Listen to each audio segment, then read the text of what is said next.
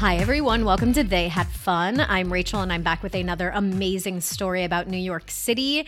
And as you might have guessed, our first Rachel's Rec this week is our listener's choice. I put up a question in our story last Friday asking you what Rachel's Recs you would want to hear. And I got so many good ones. I'm so seriously excited about this and doing it every week. But one of them I got really struck me because it's something I've never talked about on the show before. And that was a request for things to to do with kids. So in regards to that, I thought we would have a bit of a theme this week, and that would be the holidays in the city. So it's a bit of a Christmas theme. But the first one will be something to do with kids, and the second one is for everyone. So let's get started. Number one is the holiday train show at the New York Botanical Garden. And I know maybe you're thinking, like, oh, that's kind of obvious, but here's the thing that you learn when you do these events and activities with kids and you spend all this money and you take them these places, a lot of the places fucking suck. And this one, I'm telling you, this holiday train show is actually worth your time and money and, and taking the train up there, which whether that be the Metro North or the subway, it's just a beautiful show. It's so magical. Get a cup of hot cocoa with your kids or any of these children you're bringing with you. Or frankly, if you're an adult, you can go too. It's actually fun. The grounds are lovely. The trains are going around and like all of these buildings and landmarks in New York City are recreated in the train show. It's it's honestly worth your time and it's just beautiful. And of course, anytime going to the botanical gardens up there in the Bronx is just wonderful. So that's my first one. If you want to hear more things to do with kids, keep asking. I had like a thousand, I couldn't decide what to do, but I truly enjoyed doing this. And every year they just do such a great job. Go check it out. Let me know what you think. Okay, number two Anne's Treeland on Woodhaven Boulevard and Rego Park. Okay, I have bought my Christmas tree there the last two years in a row, and I wish I knew about it before because it is the best Christmas trees in the city. Okay, trust me on this. I'm telling you, when I've already texted like three people about this, because when I get passionate about something, I really want to share it with everyone and I want everyone to go. And this place, okay, just top to bottom, let's start at the top. The people working there, incredible, friendly, lovely, nice, helpful, all of these things. Tie your tree to your car, Two, the pricing. I promise you, you will not find a better price tree in all of New York City. Okay, I can't promise you that, but like I'm pretty positive about this. Three, the trees themselves. They're beautiful, they're massive, they smell incredible, they last forever. Anne's Tree Land, I just love it. I love everyone working there. You know, you obviously might need a car to go do this activity. If you're lucky like me, you have a friend who lent you one, or why not? See if you can carry a Christmas tree on an MTA bus and if you get yelled at, or maybe someone will take a picture of you and posted on What is New York? I'm not sure. Okay, those are Rachel's Recs for this week. I hope you guys are having a great holiday time in New York City. I love, love, love this time. You know, I love the summer, but this time right here before Christmas when all the decor goes up and everyone's out having a good time and drinking and shopping and looking at windows, I just love it so much. So I hope you are enjoying it too. Let's get on to my guest this week. I am seriously so honored to have him. He has done one of my absolute most favorite Moth Radio Hour stories. It's called Drowning on Sullivan. We're going to link to it in the show description. He also has been featured in a TED Talk and Outside of that, he's a general contractor in New York City with Praxis NYC. Please welcome to the show, Ed Gavagan. Thank you very much. Thank you so much for being on the show. Uh, I truly am honored to have you because, as I was saying, for 15 years, I believe in 2007 is when Drowning on Sullivan first hit the airwaves. For 15 years, I have loved this story. I have recommended it to people. I have texted it. I have emailed. I have cried. I have listened with my husband. I have sent it to my mom when she doesn't understand why I still want to live here. I love this story so much. And the theme of They Had Fun continues. I found you. I told you how much I love this story, and you said, let's do it. Um, so thank you for being on. And I was hoping we could talk a bit about drowning on Sullivan. Maybe you're sick of it at this point, but I, I, the thing that I love so much about this story is, of course, its unending love for New York City, but also your storytelling, which is so magical and so powerful. The highs, the lows, the laughs, the crying, you do it all. Uh, you're a great storyteller. There we are. oh, thank you. Thanks very much. Well, I I got up at an open mic night at the Moth. You know, it make me feel old when you tell me how long ago I told that story. The Moth used to have like on a Sunday night, they'd be in a bar on Bleecker Street. There would be 20 people there, and six of them worked for the Moth. it was like the sound guy, the MC, you know, the the artistic director, and then there'd be 10 people in the audience, and not everyone in the audience wanted to tell a story. So they'd be like, "Well, we we have 10 slots. Can anybody please put their name in the hat?" You know, now compare that to now when hundreds of people show up and the hat is jammed. Right. Back then, it was raw. And I would go with my wife and we loved going to these crazy nights of listening to people, you know, and sometimes people would get up and they'd start telling the story and they'd be like, and then, and then and you're like, dude, this this needs to be your therapy, not like don't be telling us this because you clearly haven't worked it out yet. Like it's not yeah. a story you're just venting, you know. but it was it was endearing and, and and lovely, and the audience was there to you know to to take whatever was offered. And this particular night, my wife couldn't come, and the story theme for the night was rescue. And we're on Bleecker Street, two blocks from where I had been stabbed the years before. Like every New Yorker's absolute worst nightmare of mm-hmm. being attacked on the street at night. Like they didn't even give me a chance to be robbed. You know, they were going to kill me. Yep. And so I thought to myself, I've never told a story before. I've, I have no experience in being on stage in New York City, and I've never gotten up at the Moth. And but look, there's ten people here. My wife's not, so I can.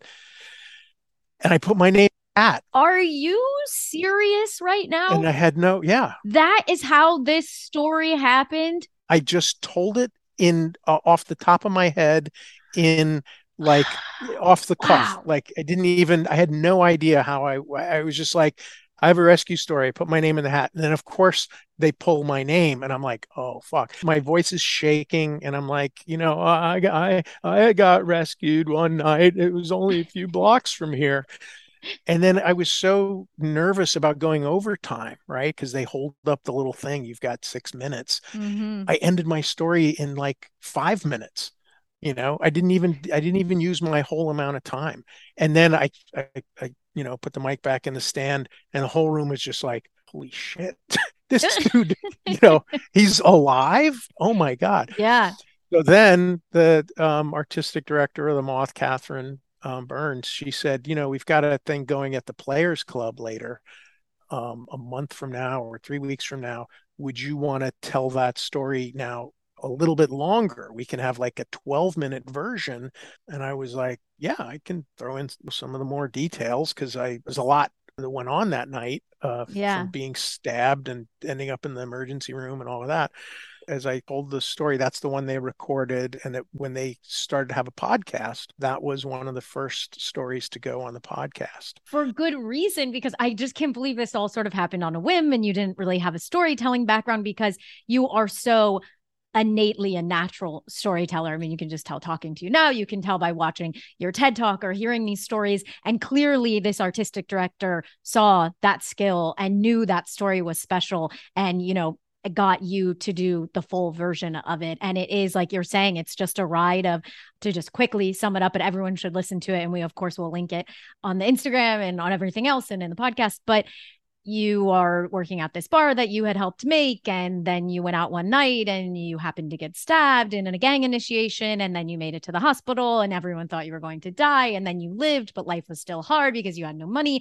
and you got evicted and all of these things and let's just say with a happy ending in a bit you you survived and we're talking to you now and new york plays a role in that and i won't give it away for anyone so clearly she saw the magic of this story and it's no surprise to me that it's garnered so much attention and views and love you know for me most of all it's just such a, a love letter to New York City. To this day, I still love it, and I'm glad you got up on stage that night and and and just did it. Well, it was a it was a life changing night. Definitely was life changing. I love that story so much. I think it says a lot about the resiliency of you, uh, about New Yorkers in general, and about going through something and, and coming out the other side. So I guess now is has to be my terrible transition into, you know, getting into the questions of they had fun and just thinking about this amazing stories that you've told and the unbelievable life you have lived in New York City. I need to ask you the first question of the show, and that is when did you move to New York City? Well, I was born in the Bronx, ah! and my dad was in the Air Force, and uh, John F. Kennedy was president. then we were stationed all over the world after that. And so then I went to college in Indiana. And during the summers, I came to stay with my grandfather. And he was a firefighter in the Bronx wow. his whole life. And then he was dying of emphysema. And he thought that it was because of all the burning buildings he'd run into, not the two packs of filterless camels that he smoked every day of his life. so I took care of him I worked for an architecture firm on Fifth Avenue during the day. And then I worked for a restaurant in the West Village at night. It was called the Tupelo Honey on Barrow Street. And they had the best Southern biscuits. So I'd bring him back this Cajun shrimp and biscuits. And he would tell me these stories from his days as a firefighter in the Bronx that were just unbelievable. Like listening to him with his accent, you know, he's like, back then we did put a wet cloth over our mouth, you know, and he'd have these stories that were just eh, unbelievable. So you sort of answered the second question, which is always why did you move to New York? And it sounds like it was a bit for family and to to be with your grandfather. But is there any sort of reason why even after you did that, why maybe you continued to stay on instead of going to somewhere else?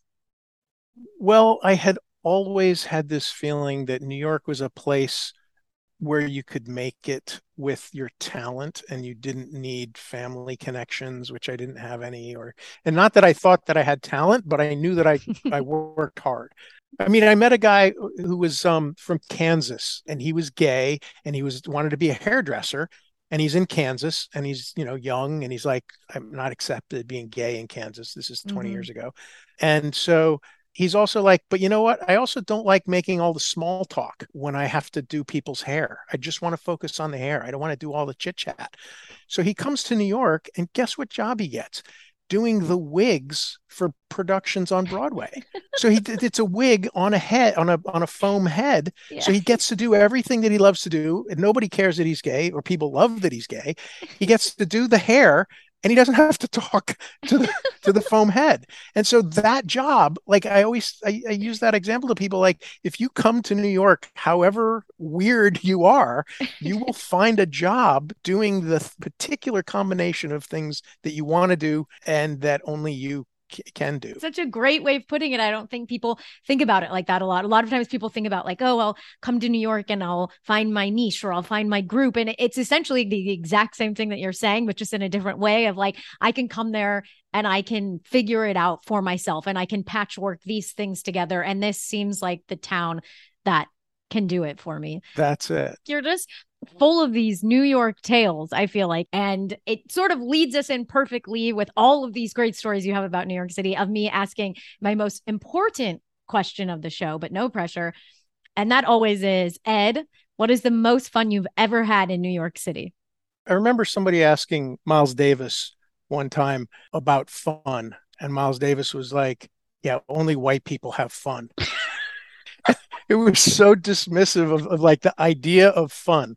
And so god that just like perfectly puts this podcast into context i must but but i mean the the idea that there's you know fun has this spectrum right? Of mm. like where is it is it exhilaration? Is it enjoyment is it shared? Mm-hmm. this is a story where i ended up feeling like the king of the world. I felt like i had just triumphed in this in this very dark time. And i kept getting fired from these jobs after i had been stabbed and i would have these nightmares and flashbacks and i would be in my my wood shop trying to make furniture right? And i had these clients that had paid me deposits to build furniture for them and uh, and then I get stabbed and because I had no insurance they kicked me out of the hospital 9 days after I was stabbed. The the nurse comes in to talk to me about my insurance and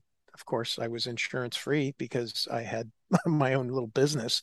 They were like you really have no insurance parents nothing and I'm like no I don't then a few hours later, they come in and they're like, well, we're just amazed at how well you're doing and you need to get better at home. So they pull the chest tubes out and they send me home 10 days Oh, after I've been wow. stabbed. Wow. Yeah. Wow. So I have stitches everywhere. And then I have to go back to my wood shop Oh my God. and I'm just like, I- I'm in, I'm in shock. And then I've got to build this fucking cabinet for somebody that gave me a deposit uh, a month ago. You know, I call them up and I'm like, yeah, I just got out of the hospital. I lost 40 pounds in the hospital. Um, you know, I've got stitches everywhere. And they're like, you know, real New Yorkers. They're like, okay, whatever. When am I getting my cabinet? what about the cabinet? it can't be too bad. You're, you know, you're only in the hospital for 10 days. And I'm like, you have no fucking idea. You're right. And so I'm back at my shop, right? I'm trying to make a living, and my landlord is bitching about my rent is behind. So I'm coming home and I'm staying with my now wife. She's at this loft in Soho. On the corner of the block that we lived was this building owned by this minimalist artist named Donald Judd, oh. and he oh. owned the whole building. Oh wow. Okay. Now, he had just died a few years earlier. So there was this enormous empty building. In it was his minimalist work, but also works by his minimalist friends. Now, there was this guy named Carl Andre.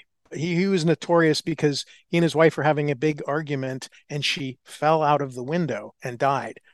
Then he was never charged for whatever reason because he just said that she was so upset at the argument that she jumped out the window. That's like Soho artist lore. Yeah, I've never heard that before. Wow. Yeah. So this sculpture of Carl Andre's was nine bricks stacked one on top of each other, edge to edge to edge to edge. He was also in the news around that time because the Tate in London had bought it was like 30 bricks laid out on the floor. And everybody in, in London, all the working people are like, what the fuck? How much did you spend on, Yeah. my kid could have did that? You know, this Yeah, whole thing. yeah, so yeah. whatever you think about minimalism, Carl Andre was pushing the limits and very notorious about it. And here I am coming home from my shop where I'm being evicted Mhm. and trying to make a living. And here on the on my block is this empty building where if I could set my tools up in there and I would walk past this empty building every single night. And I was just so resentful of like real estate in New York going to waste. Here's this eh, whole building is just empty for this mm. minimalist, you know, and I was just having this like, I was not in a place where, where art mattered, you know. Yeah, yeah. You're I was alive. I'm desperately grateful to be alive and also desperately terrified that I'm going to die. Mhm. And and at that moment in my life, I was trapped in the undergrowth. And I had this um tape measure. They had just come out with this tape measure, Stanley, called the Fat Max. Very wide and very heavy duty. It was like a professional level tool. So I would have that on, clipped on my belt.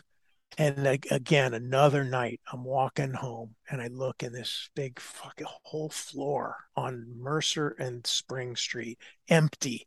These nine bricks just standing there mocking me. yeah, looking at you in the You eye. You could set up a wood shop in this space, but we're here. We're us nine bricks. We're the empire and we're here. And I just stood there and I and I'm a little drunk probably. And I'm looking in the window and I'm just like, this is just and I was like, I, I don't want to break the window, right? I'm I'm enraged, but I'm not that level. Like this, this is a 10 foot tall, five foot wide window. Okay, I'm thinking this window's breaking is what I'm thinking. I'm thinking that's what I ought to do, but I'm also thinking like I don't want to get cut. So I look over at the door to the gallery space, has a mail slot in the door. And I go over there and I look and I lift up the mail slot and I look in. I'm like, oh my God, I've got this tape measure. So I start extending the tape measure into the mail slot. One foot, two foot, three foot. Now, because it was this super fat, wide tape measure, it would go out 10 feet without snapping, right? So I keep going out, keep going out, and then it pops. And I'm like, oh, fuck. So reel it back in. All right, more slowly, balance a little bit better. I get it out, and I can just reach the freaking pile of bricks. But it's not a pile, it's stacked edge to edge. So I just hit the top brick and it falls off. And I'm like, oh, yes, yes, this is awesome. And then I hit the next brick and it falls off. Hit the next brick. I'm the man. One, Yeah. two, three. I knock over and now there's just this pile of bricks. And then uh, and I retract my tape measure and I just stand there and I'm just like, oh my God, I toppled the empire. Like I've just, this is so awesome. And then I went home and I'm just like whistling with a little kick in my step, you know, and I climb up all the flight of stairs to get up to my loft and I'm laying in bed just thinking, oh man, what are they going to think when they come back, whoever. and then for weeks, I would walk by and there'd be bricks all in a pile and nobody because there was this empty space. Nobody was coming by. Nobody knew. Oh yeah, yeah, so yeah, yeah. At some point, like the curators or his family or whoever came by, and they stacked the bricks all up again. So, you know, but this was weeks later, and so I had every day going to and fro and looking at the pile, and I was like, "Yes, I've, I've, I've made my mark," you know. and then when they stacked them all up again, I went, I looked in the window, and I could see the little dings in the floor where the bricks had fallen and dented the floor. And I was like, you put them back up, but I still made my mark. Yeah, you know? I made my mark.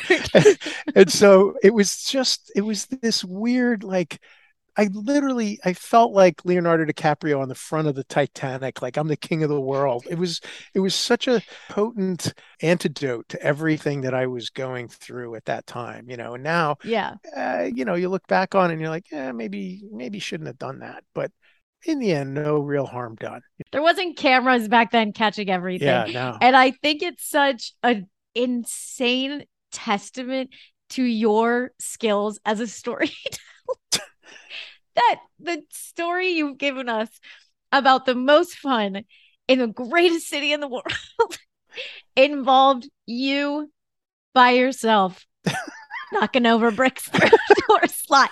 But I mean that I mean that so sincerely because we're all taken on the ride with you. I'm on like the edge of my seat. I'm like, what's he doing? And I know where you are in that moment mentally and physically and and to know what that feels like in New York City when it's just fucking killing you. When you mm. just can't see the way out, you know? Yeah. And then something like that just grabs a hold of you.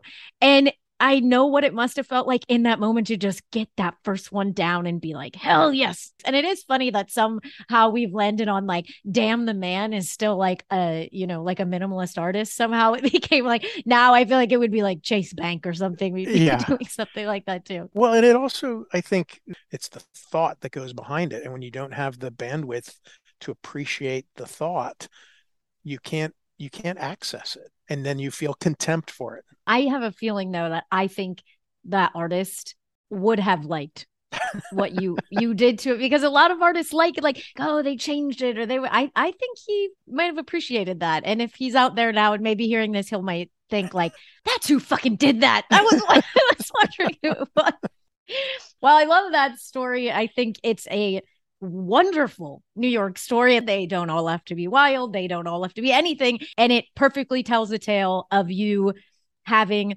some sort of fun and feeling like a king at the end of the day in the greatest city in the world. I have to ask you my final question of the show What is your favorite thing about New York City? Well, my favorite thing about New York City is the food. Yes. And I've been, you know, Marrakesh, Rome, Hong Kong, Tokyo, everywhere you can eat their good food. But in New York, if you're Somali, there is going to be a great Somali restaurant. And if you're not Somali, you can go to that great Somali yeah. restaurant and there'll be Somali people going, This is so good, you know? Yeah. and so for me, that idea of not only do does everybody come here, but they bring their food and then we get to try it and and love it. Anytime I ever think it would be easier to go somewhere and make a living. Eh, yeah, but I couldn't get the food. so that would be a reason to stay. With your ability, you are telling it in a lovely storytelling way of all these types of people have brought this here and we can experience it with them and it's a way to bring us all together yeah the best food in the world and all of the world's food can be found here yeah well, thank you so much for being on the show. Thank you so much for all of your wonderful stories you've given us for decades at this point. And thank you for staying in for as long as you have. Well, thank you for inviting me. Most importantly, thanks, New York. They had fun.